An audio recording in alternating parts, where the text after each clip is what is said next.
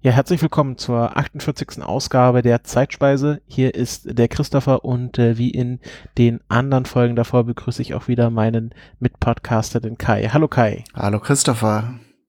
Ja, und du hast äh, für diese Folge ein etwas größeres Thema beackert und Acker ist hier auch, glaube ich, schon das Stichwort. ja, genau. Äh, wie in der letzten Sendung angekündigt, ähm, dass äh, das Thema, das auch schon häufig gewünscht äh, wurde ähm, auf Twitter, äh, ist die Kartoffel. Und da habe ich jetzt mal so ein paar Sachen zusammengesucht. Ähm, also einmal äh, Dank und Gruß an 42 Fragen. Den habe ich jetzt auch mal äh, kennengelernt, nicht persönlich, aber äh, in einem anderen Projekt. Das heißt, also da, aber die Frage stammt schon von vor längerer Zeit. Und äh, auf Twitter kein Sitzmöbel, ähm, also Biedermeier, ganz treuer Fan, hat uns ja auch immer gefragt, als wir die Pause gemacht haben, wann es denn endlich wieder losgeht. Ja, die Fragen gingen halt allgemein um die Kartoffel und aus, äh, um Kartoffelrezepte aus der Zeit, äh, als das, als die Kartoffel in Deutschland eingeführt wurde. Dazu habe ich jetzt ähm, so ein paar kleine Sachen vorbereitet. Vielleicht vorneweg noch mal: Wir hatten jetzt eine Woche Pause gemacht, sage ich jetzt nur mal der Vollständigkeit halber, ähm, weil diese Sendungen natürlich auch immer einiges an Vorbereitungen erfordern und wir wollen das natürlich so gut wie möglich machen. Ich weiß, vielen Menschen fällt das gar nicht auf, weil äh, dann in, im Podcatcher kommt entweder eine neue Folge oder sie kommt nicht. Äh, und, und viele wissen halt bei verschiedenen Podcasts gar nicht, dass es da so einen festen Rhythmus gibt. Wir haben ja irgendwann mal auf zweiwöchige Veröffentlichungsrhythmen umgestellt. Wie auch immer. Nur, dass ihr euch keine äh, Sorgen gemacht hättet oder so, aber dann hätte wahrscheinlich auch jemand auf Twitter geschrieben, ob alles gut ist. Ja, ich, ich hätte einfach äh, gar nicht erwähnt, sondern äh, wir klang und heimlich äh, drüber gegangen. aber äh, vielleicht tut er die Transparenz auch gut. Ja. Schaden kann es ja nicht. Ja. Also, es geht um die Kartoffel. Lateinisch Solanum tuberosum. Äh, die Wortherkunft unseres Wortes Kartoffel stammt aus dem französischen Taratoufli für kleine Trüffel die früh, frühen Formen und heute gibt es auch noch Kartoffelsorten, die sehr ähnlich aussehen den äh, Trüffeln, was ja unterirdisch wachsende Pilze sind und auch so knollenförmig sind.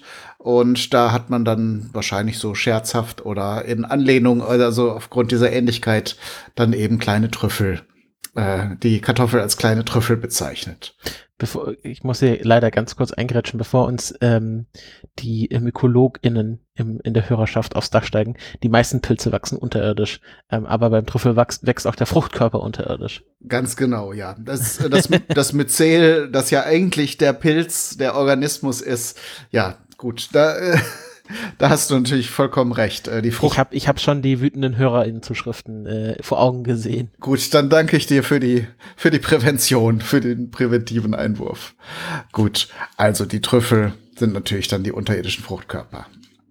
Wie auch immer, die Ko Kartoffel kommt, das wissen viele aus, aus Südamerika, äh, und die Geschichte für uns hier auf der anderen Seite des Atlantiks beginnt im Jahr 1532 wo spanische Entdecker, Schrägstrich, äh, Eroberer das Andenhochland erreichen, in dem die Kartoffel vermutlich seit über 7000 Jahren bereits angebaut wird, wird von, den, von der indigenen Bevölkerung. Das sagt natürlich auch einiges über die, ja, über diese biologischen, den biologischen Hintergrund der Kartoffel aus. Diese Andenhochland sagt ja, sagt ja schon, das ist eine gebirge, äh, gebirgige Re äh, Region, in der das Wetter sehr fordernd ist. Da wächst also sprich so so die klassischen Dinge ähm, wachsen in diesen Regionen nicht mehr und die Kartoffel hat sich da äh, als ganz robust und ertragreich äh, für für Ernährungszwecke erwiesen.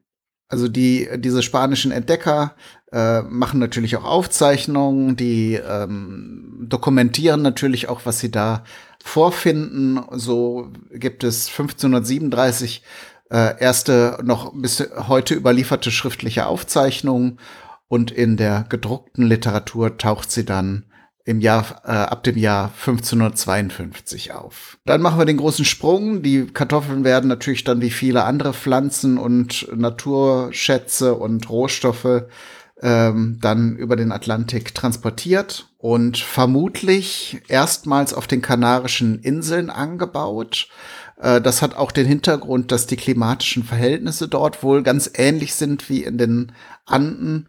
Sprich, also es geht da hauptsächlich um die Tageslänge.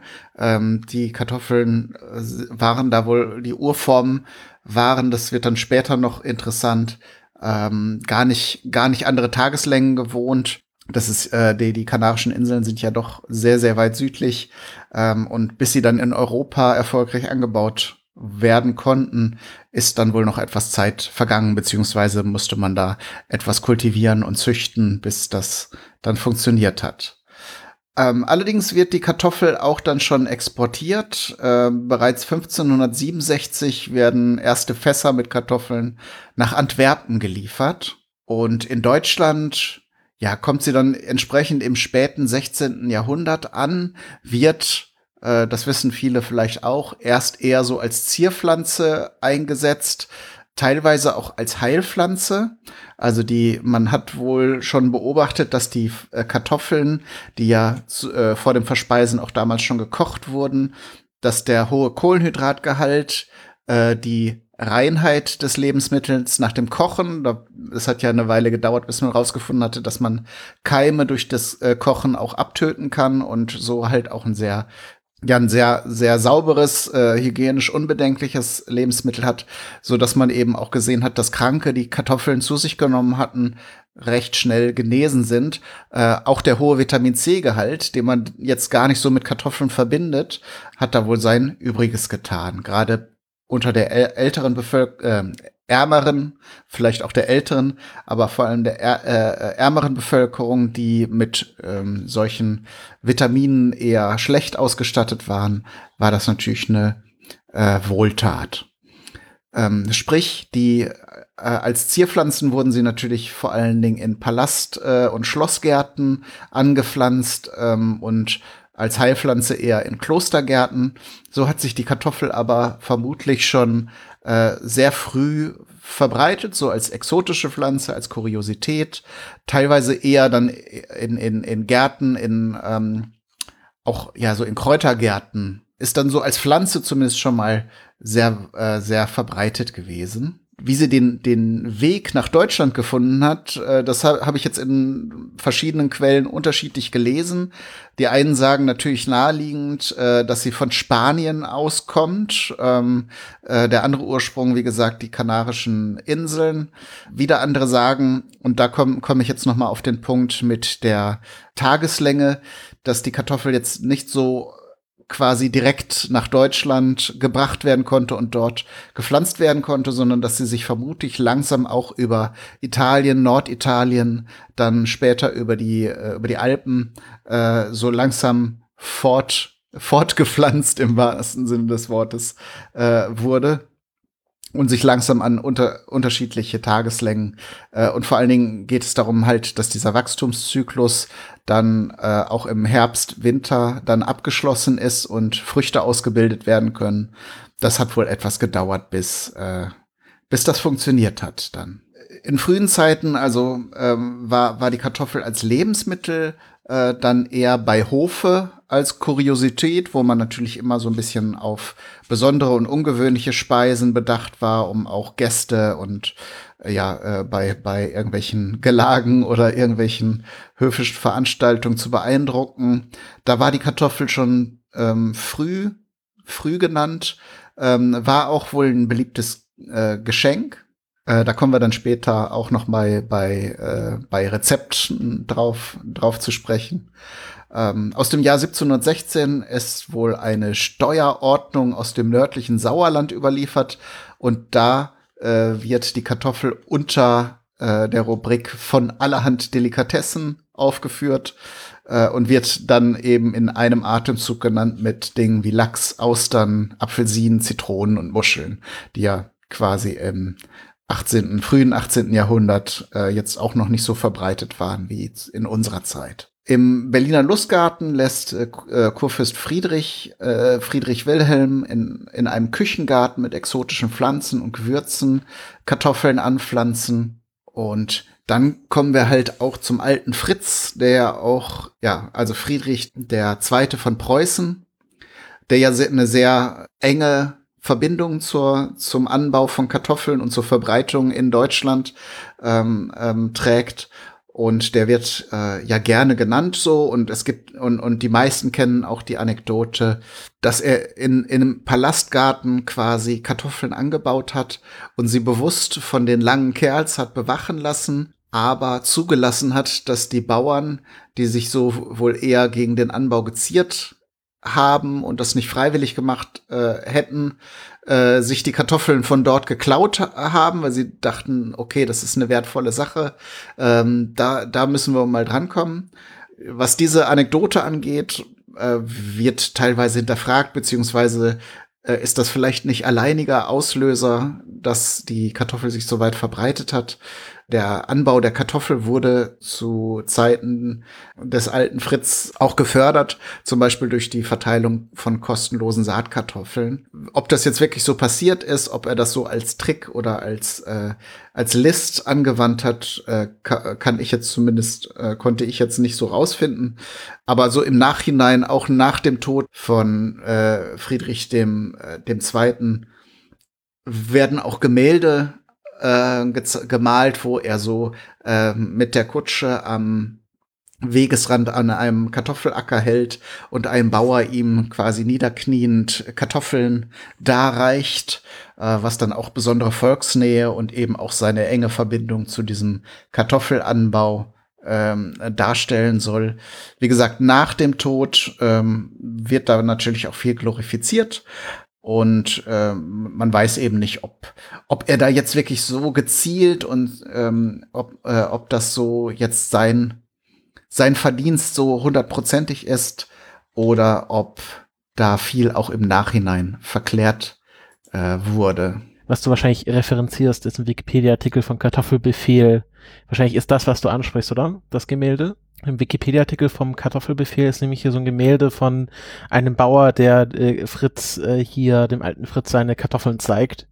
Und äh, der Kaiser scheint sehr interessiert, oder der König scheint sehr interessiert zu sein. Ah ja, genau, das meinte ich. Dieses Gemälde wird halt teilweise auch in Schulbüchern abgebildet und es ist halt jetzt äh, in dem Artikel, den ich dazu gelesen habe, wurde halt in Frage gestellt, ob das jetzt wirklich eine ein historisches Dokument ist, ob das eine äh, Szene ist, die so stattgefunden hat, oder ob das jetzt, wie gesagt, diese, diese Beschönigung ist, ähm, weil sich die Kartoffel schon ausgebreitet hat. Man vermutet auch, dass es einen weiteren Anlass gibt, der die Verbreitung der Kartoffel ähm, vorangetrieben hat, nämlich die kleine Eiszeit, die jetzt ähm, auch Mitte des 18. Jahrhunderts wohl um die Zeit acht, äh, 1740 auftrat, äh, was halt sehr starke, harte Winter mit sich brachte und die Kartoffel da wohl wesentlich robuster war, während die, der Getreideanbau da wohl sehr stagnierte und die Bauern quasi gerade so viel Saatgetreide wieder erzeugen konnten, um im nächsten Jahr wieder auszupflanzen und das eben drei Jahre in Folge, äh, wo man jetzt vielleicht auch nicht irgendwelche großen Getreidelagerstätten hat. Da hatten die Leute schon ziemlich zu knapsen und wie gesagt, die Kartoffel war da wesentlich robust, robuster. Außerdem dieser er Erfolg der Kartoffel, der so jetzt rückblickend natürlich äh, ja eine große Erfolgsgeschichte ist, denn die Kartoffel ist äh, heutzutage natürlich ein wichtiges Lebensmittel, nicht nur hier in Deutschland, sondern weltweit. Am Anfang war das halt äh, so ein bisschen holprig. Ähm, wo die Kartoffel geglänzt hat, war so als Ackerrandbepflanzung und eher so im Mittelgebirge in Lagen, wo sich der Getreideanbau nicht lohnte. Da funktionierte das mit der Kartoffel teilweise ganz gut. Also quasi auf Brachflächen wurde sie dann eingesetzt, weil da quasi die Dinge, die die Leute eigentlich gern gepflanzt hätten, dann äh, dort entweder nicht gut gewachsen wären oder nur mit sehr viel Aufwand zu ernten gewesen wären. Ähm, erst später wurde das dann eben auch auf äh, anderen Ackerflächen dann die Kartoffel angebaut. Ähm, der Ertrag der Kartoffel, um das jetzt mal so ins Verhältnis zu setzen, war damals so also etwa 1,6-fach bis doppelt so hoch wie der von Getreide. Auf der Gegenseite, also auf der schlechten, auf der Nachteilseite, äh, jetzt wenn man Getreide und Kartoffeln direkt vergleicht, ist natürlich das Getreide relativ problemlos transportier- und lagerfähig ist, weil die Körner natürlich sehr stabil sind, wenn man äh, das Getreide erst so gewonnen hat ähm, und auch eben in Säcken oder Fässern ähm, ähm, transportieren kann, während gerade wenn man jetzt so äh, Pferde, Pferdekarren ähm, hernimmt äh, als, als Transportmittel, die Kartoffel ja doch relativ anspruchsvoll ist, also oder beziehungsweise sehr empfindlich, was Erschütterungen angeht.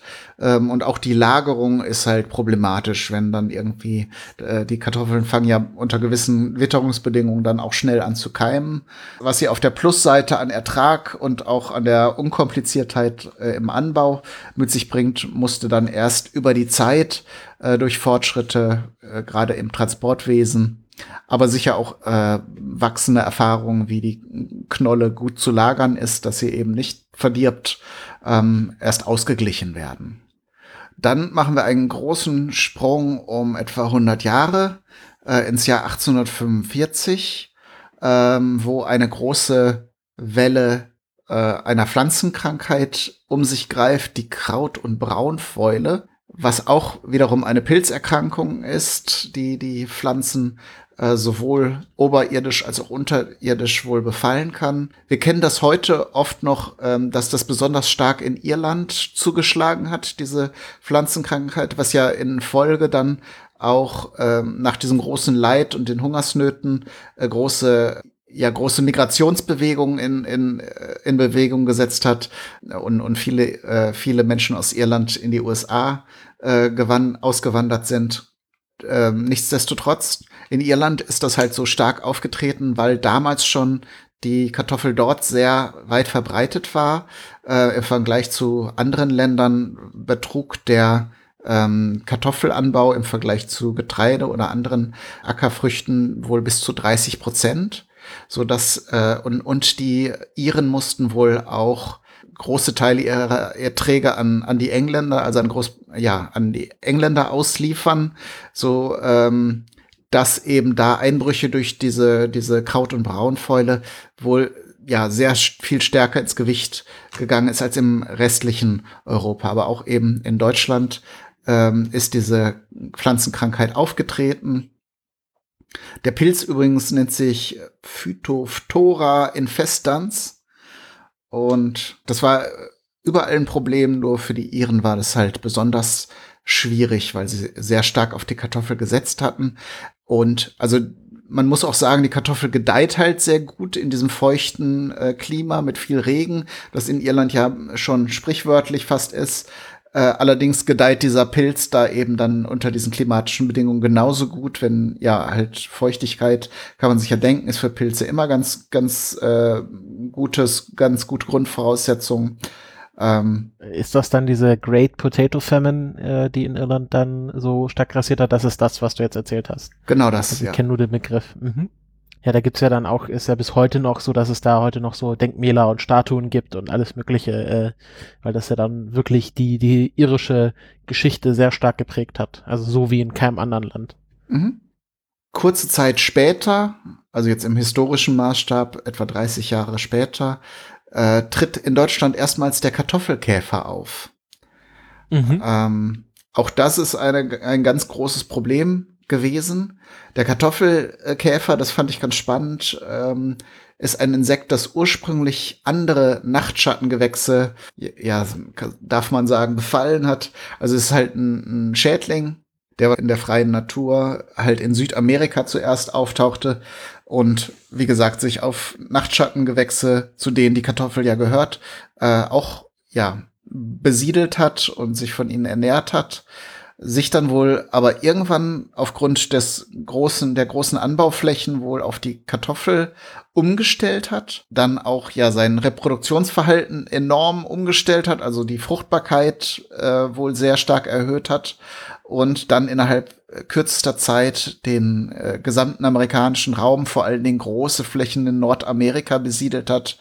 Ähm, und das führte dann eben dazu, dass auch ja im Nord östlichen Amerika, also in der Region um New York, wohl sehr starke, sehr starker Befall auftrat und von dort dann über die Seewege auch nach Deutschland äh, gekommen ist. Man, man muss sagen, also die Kartoffel war auch recht früh als äh, Seeproviant schon sehr beliebt, äh, eben auch aufgrund des Vitamin C-Gehaltes. Ähm, wir hatten ja Nee, hatten wir, glaube ich, hier noch nicht. Aber äh, das Problem unter den Seefahrern war ja häufig, dass sie unter Skorbut litten, was ja ein Vitamin C-Mangel ist, äh, der dann eben neben Zitrusfrüchten oder auch so Dingen wie Weißkohl oder Sauerkraut dann wohl auch mit dem erhöhten Verzehr von Kartoffeln äh, irgendwann ausgeglichen wurde. Und äh, ja, die Kartoffel äh, ließ sich wohl ganz gut äh, an Bord lagern und blieb äh, lange frisch ähm, so dass man, dass sie wohl sehr früh, ähm, also auch schon im 17. Jahrhundert als Proviant äh, gerne auf die auf Schiffsreisen mitgenommen wurde. Was natürlich schlecht ist, wenn dann so eine Käfer, eine Kartoffelkäferlarve dann da dran sitzt oder darunter, die dann entsprechend auch Länder, die die ebenfalls Kartoffeln anbauen, befallen also 1876 in Deutschland, in, in verschiedenen Seehäfen tatsächlich treten, treten erste lebendige Käfer auf. Unter anderem in Bremen ist wohl dokumentiert, dass die äh, um diese Zeit herum gesichtet wurden.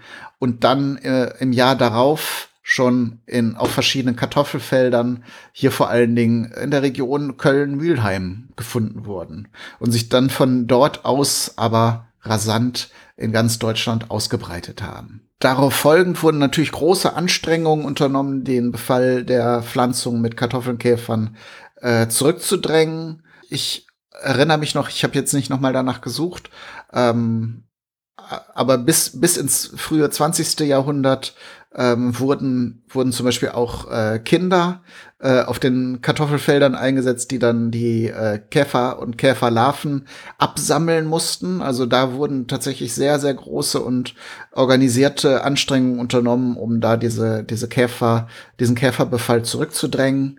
Später dann eben auch entsprechend mit Giftstoffen und äh, anderen ja, Pflanzenschutzmitteln wurde, wurde der Käfer aber relativ äh, erfolgreich dann ähm, wieder dezimiert auf diesen Anpflanzungen. Mich würde ja interessieren, ob wir noch äh, HörerInnen äh, haben, die noch Kartoffelkäfer sammeln mussten auf dem Feld.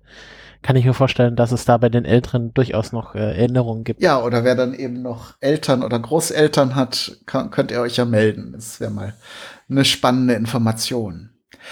Übrigens im frühen 20. Jahrhundert tauchen dann auch immer wieder Vorwürfe auf, dass äh, Kartoffelkäfer aus Flugzeugen in Säcken über Kartoffelackern gezielt abgeworfen wurden.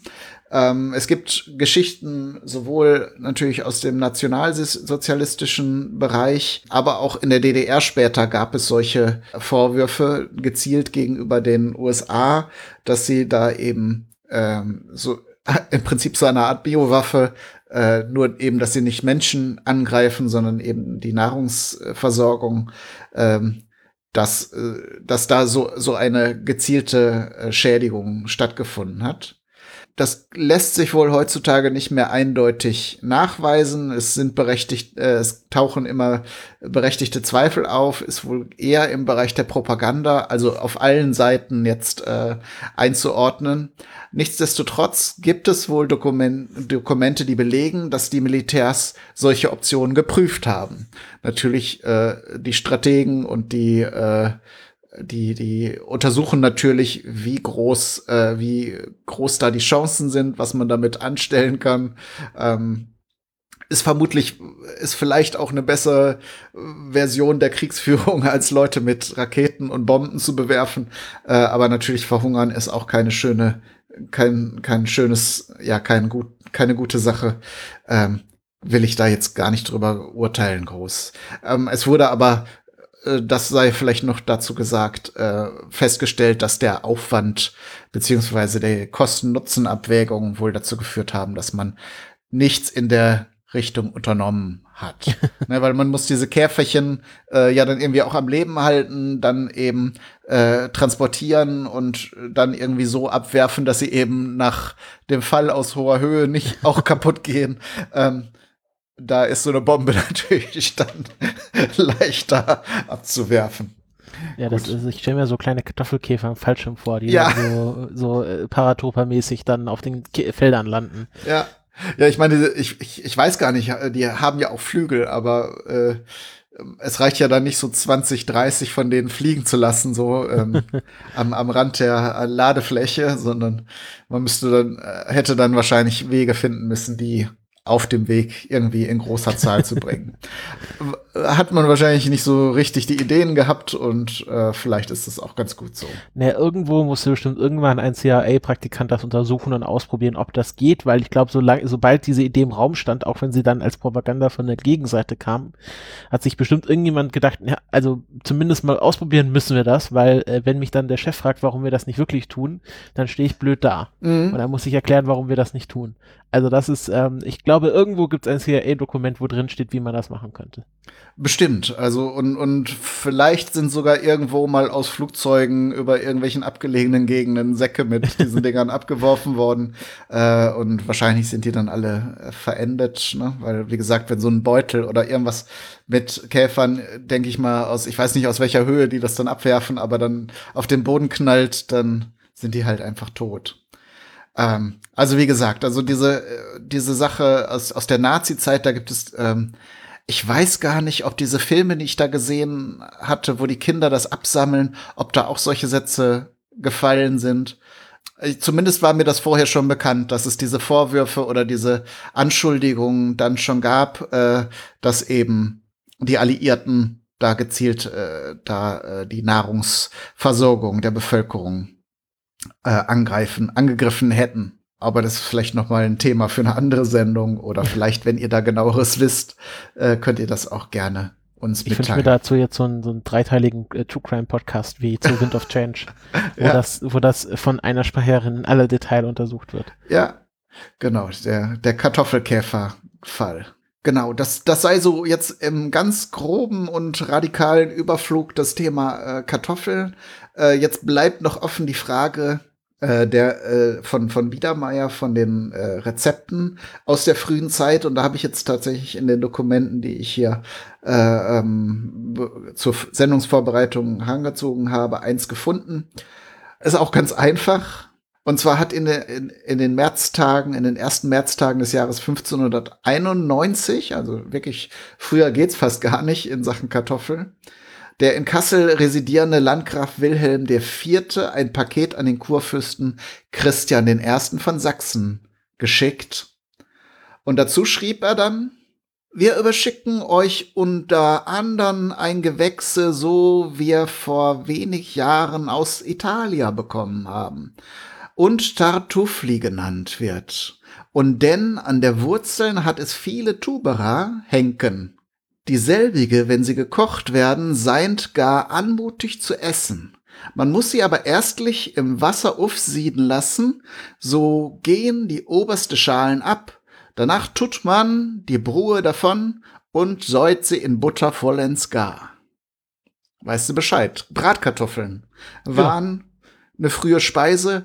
Sonst, ich habe äh, dir ja schon erzählt, Christopher, ich habe so ein bisschen gesucht, aber es ist halt schwer, wirklich historisch akkurat belegte Rezepte zu finden, zum, zumal sie halt zu dieser frühen Zeit äh, die Rezepte halt noch nicht so richtig äh, richtig detailliert aufgeschrieben wurden und wenn man sowas findet, oft dann auch keine Zeitangabe wiederum ist, so dass man halt nicht wirklich sinnvoll sagen kann, so die frühen Rezepte für Kartoffeln sind aus dem Jahr und beinhalteten das und das. Ich vermute aber mal, zu dieser Zeit wurden, äh, weil es halt auch eine dann später eine Speise der einfachen Bevölkerung ist, wurde das vermutlich wie viele Gemüse auch einfach zu Brei verkocht und dann mit dem versetzt, was man sonst noch so hatte. Es war ja nicht so, dass, dass man da aus einer großen, aus einer großen Vielfalt von Zutaten wählen konnte. Ähm, auch kann ich mir vorstellen, dass die Kartoffel, Kartoffel früh zu Suppen äh, und Eintöpfen gekocht wurde. Aber wie gesagt, Belege habe ich dafür jetzt nicht gefunden. Das ist jetzt nur so, was wir bisher äh, gelernt haben, äh, übertragen auf die Kartoffel, dass man da jetzt sich nicht komplett was Neues überlegt hat. Aber in der heutigen Zeit, und da kommen wir jetzt auf den Plauderteil der Sendung, Christopher, gibt es natürlich eine unüberschaubare Vielzahl an Kartoffelrezepten. Es gibt ja quasi nichts, was man nicht mit der Kartoffel anstellen kann. Also frittieren, kochen, dämpfen, äh, pürieren, ähm, trocknen, gut, trocknen eher ungewöhnlich, aber es gibt ja Kartoffelpüreepulver und gratinieren, überbacken. Ähm, fällt dir noch was ein? Ja, du hast ja schon gesagt, zermanschen, ähm, man kann sie zu Brei verkochen, man kann ähm, äh, sie auch äh, als Süßspeise essen, wenn man äh, Kartoffelpuffer mit Apfelmus mhm. äh, macht. Also eine, eine vielfältige Knolle. Ja, was ist so dein Lieblingsrezept mit Kartoffeln? Oh, mit Kartoffeln. Also ich bin ein großer Fan von Pommes. Ähm, mhm. Ich war mal in Belgien, äh, da gab es natürlich, gibt's natürlich die besten Pommes ähm, oder eine der besten Pommes, dann doppelt frittiert. Ähm, die sind schon richtig gut. Ich bin auch ein großer Fan von Kartoffelpü, also Kartoffelpüree. Mhm. Ähm, ich mag es auch gerne dann äh, teilweise ein bisschen gröber, so ein bisschen mit brauner Soße dazu. Ähm, das ist auch mal sehr gut. Also bei Kartoffel äh, gibt es eigentlich nichts, was ich nicht mag. Ich mir, mir fiele jetzt kein Kartoffelgericht ein, wo ich denke, naja, lasse ich dann doch lieber mal stehen. Ja, also wirklich nicht. Also ich mag es auch ganz gerne einfach sehr, sehr schlicht, einfach so eine, so eine ähm, gekochte Kartoffel zu so einem, zu so einem, zu so einer Forelle, so ein bisschen mit Butter ähm, aber dann einfach so eine kleine Kartoffel, das ist echt, das macht schon viel her. Also das ist schon, die Kartoffel kann auch gut für sich selber stehen, würde ich mal sagen. Auf jeden Fall. Also man kennt sie ja häufiger, gerade äh, bei uns in Deutschland, als Beilage, eben um die Soße aufzunehmen vom, vom Braten. Und ja. ähm, was ich auch sehr gern mag, ist Kartoffelgratin. Also einfach mhm. mit viel Sahne, äh, Muskat, Knoblauch und Salz ja. äh, backen. Viele tun noch Käse über, äh, oben drüber, das brauche ich gar nicht also nichts gegen Dinge mit Käse überbacken, aber Gratin, da mag ich halt, wenn die Kartoffel sich mit der Sahne zu so einer cremigen Soße verbindet. Ähm, und das ist schon wirklich eine feine Sache. Ähm, mir fällt gerade noch ein, ein frühes Kartoffelgericht ist sehr wahrscheinlich auch, und das habe ich früher oft gegessen, weil meine Mutter das sehr gerne mochte, äh, Pellkartoffeln mit Quark und Leinöl. Das mm, ist auch so ja. eine ganz grundlegende Sache, das Leinöl ist natürlich äh, eine Gewöhnungssache. Man muss es halt möglichst frisch bekommen und kauft es auch nur in kleinen Mengen, weil es sehr schnell ranzig wird und dann eben ja sehr ölig, tranig schmeckt. Ähm, ist aber absolut gesund. Also die Omega-3-Fettsäuren, die ja so äh, heutzutage häufig im Gespräch sind, äh, sind in Leinöl wohl sehr stark vertreten und Quark und Kartoffeln ist also quasi sogar ein äh, diätisches Lebensmittel. Ähm, wird, glaube ich, auch empfohlen, wenn man so, so ein bisschen abspecken will. So ist das, glaube ich, eine ganz gute Sache. Und es schmeckt eigentlich auch gut, wenn man noch so ein paar Kräuter in den Quark ja. reinrührt. Feine Sache.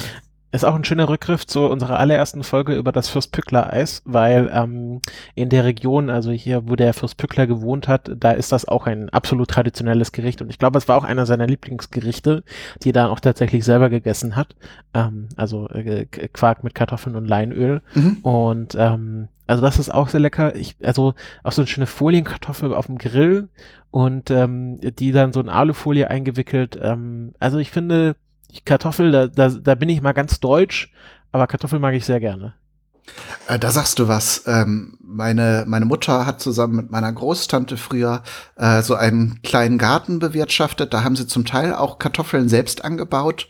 Und da haben wir dann zur Erntezeit im Herbst auch richtig Kartoffelfeuer gemacht.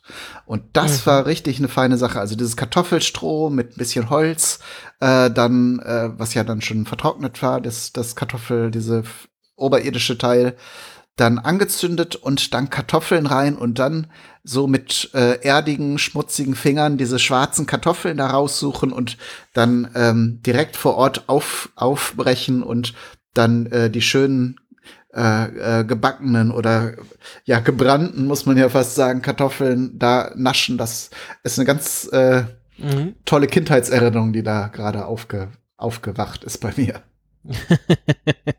ja, äh, auch eine Kindheitserinnerung. Äh, persönlich war ich nie so ein Fan von, weil ich einfach nicht der Bastelmensch bin. Aber Kartoffelstempel ähm, ist ja auch eine sehr beliebte Aktivität, gerade so im Kindergarten, in der Grundschule eignet sich ja auch sehr gut dazu, dass man einfach Kartoffeln aufschneidet, ein Muster reinritzt und dann schön wegstempelt. Mhm. Ich weiß gar nicht so, warum das ausgerechnet mit Kartoffeln so gut geht. Ich vermute mal teilweise, weil sie so stärkehaltig sind, dass sie sich dann besonders gut zum Stempeln eignen und gerade so eine ungekochte Kartoffel ist dann auch sehr robust. Also da kann man dann auch gut was reinschnitzen.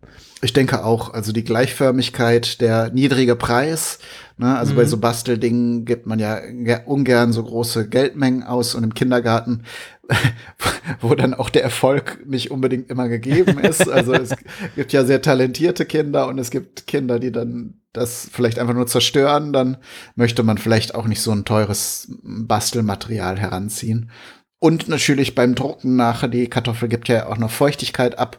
Das heißt, äh, während ja. andere, andere, ja, vielleicht gleich, gleich teure äh, Sachen dann vielleicht die Farbe zu schnell aufsaugen und sie vertrocknen dann an der Oberfläche, äh, gibt die Kartoffel doch ja genug Feuchtigkeit ab. Mhm. Ja, dann haben wir es für diese Folge, ne? Ja, äh, gar nicht so viel so in so ein äh, Plauderteil, weil äh, ist halt so universell, dass man jetzt äh, also auch nichts Außergewöhnliches darüber erzählen könnte. Mir fällt noch also mir fällt auf, dass es äh, also die Kartoffel so als sag ich mal deutsches Produkt ähm, bekannt ist, sag ich mal so, als äh, es ist ja auch dann ganz oft das Deutsche dann einfach Kartoffeln genannt werden ähm, oder also Vergleich so ähnlich wie dann die Amerikaner Krauts sagen. Ähm, aber Kartoffel kommt ja im Grunde fast mittlerweile in jeder Küche vor. Mhm. Also ich kenne, ich kenne koreanische Gerichte mit Kartoffeln, natürlich sehr viele amerikanische Gerichte, äh, Süd- wie Nordamerika, dann natürlich viele europäische Gerichte. Ähm, und wahrscheinlich gibt es auch sehr viele afrikanische Gerichte. Also auf jedem Kontinent ist die Kartoffel mittlerweile als, sag ich mal, Grundzutat beheimatet. Und das finde ich doch sehr spannend, weil das ist ja bei anderen, sag ich mal, auch gerade so ähm, äh, äh, stärkehaltigen Produkten dann doch eher anders, dass es sehr regional geprägt ist, ähm, äh, wie, wie Reis zum Beispiel oder auch Weizen. Also ist ja dann quasi umgekehrt, wenn man nach Asien geht, dann ist der Weizen eher unbekannter oder der Roggen. Also wenn du mal außerhalb von Europa nach Roggen fragst, dann äh, gucken dich alle Leute doof an. Mhm. Ähm, und das ist das sehr spannend, dass gerade die Kartoffel da so einen, einen Siegeszug angetreten hat. Ja, vermutlich, weil sie äh, sehr, sehr vielseitig ist. Es gibt ja auch sehr viele Sorten, so dass es wahrscheinlich für jede Klimazone dann eigene Züchtung ja. gibt. Äh, und eben, wie gesagt, dieser Einsatz äh, für die Seefahrt ist ja für jedes Ding eigentlich äh, ein guter, guter Garant dafür, weltweit irgendwann verbreitet zu sein, weil es dann eben auch äh, irgendwann, also über die Seefahrt äh, eben auch von Europa nach Asien äh, kam, nach Indien, nach China äh, und dort dann auf offene, äh, auf offene Begeisterung gestoßen ist. Was wir jetzt gar nicht, äh, über was wir jetzt noch gar nicht geredet haben, was ja äh, mittlerweile so ein Trendprodukt ist, ist ja die Süßkartoffel. Ja. Ähm, was ja, was ja dann doch sehr weit weggeht von der, von der Kartoffel, wie wir sie kennen. Ist auch eine ganz ähm, andere Pflanzengattung, wenn ich mich ach, da recht komplett erinnere. andere, also, ah, also, also fast keine Kartoffel mehr. Mit der Kartoffel hat sie halt gemein, dass es eben auch so eine, so eine unterirdische Knolle ist. Aber ich glaube, von der Pflanzenart äh, habe ich mich jetzt aber auch ehrlich gesagt noch nicht intensiv mit beschäftigt. Ich habe zwar mal welche im Garten gepflanzt, aber es ist halt, ähm, also von aber der, von der Gattung nicht. Oder? Bitte? Ist es noch ein Nachtschattengewächs? Das weiß ich eben nicht genau. Also ah. ich glaube, die Verwandtschaft ist jetzt nicht so nah. Also ah, okay, das ist spannend. Müß, müssten wir jetzt, bevor wir jetzt hier gefährliches Halbwissen verbreiten, einfach ja, nochmal ja. in, in Bücher gucken. Ich wollte nur nochmal ähm, zurückverweisen, weil wir jetzt ja auch schon ganz schön viele Folgen gemacht haben. Äh, die Zeitspeise Episode 17 geht um Pommes frites. Na, also auch äh, da haben wir schon erste Kartoffelgerichte ja. untergebracht. Und wie gesagt, das ist, Thema ist jetzt ja mit dieser Folge nicht abgeschlossen. Ich habe jetzt einmal so äh, einmal in dem Wunsch, eure Hörerwünsche und Hörerinnenwünsche an, äh, abzuarbeiten ähm, und auch da schon mal so ein, so ein Anker zu setzen, äh, ähm, so, so ein paar Dinge zusammengetragen. Aber wenn ihr dann noch Nachfragen habt oder euch ein bestimmter Bereich interessiert, fragt natürlich gerne nach. Dann machen wir dann einfach noch eine Sendung. Ist ja Podcast. Können wir ja. Kostet ja nichts. Genau. Können ja tausend Stück von machen. Ja, sehr schön. Alles klar. Gut, dann bleibt die obligatorische Frage, was du uns beim nächsten Mal vorstellst. Ja, ich habe ähm, etwas, was ich schon länger mit mir rumtrage, sowohl im Kopf als auch äh, im Bauch sozusagen, nämlich äh, die Nutella. Ähm, und nicht nur die Nutella, sondern auch, ähm, es ist ja so eine kleine Miniserie mittlerweile geworden, auch das Nudossi.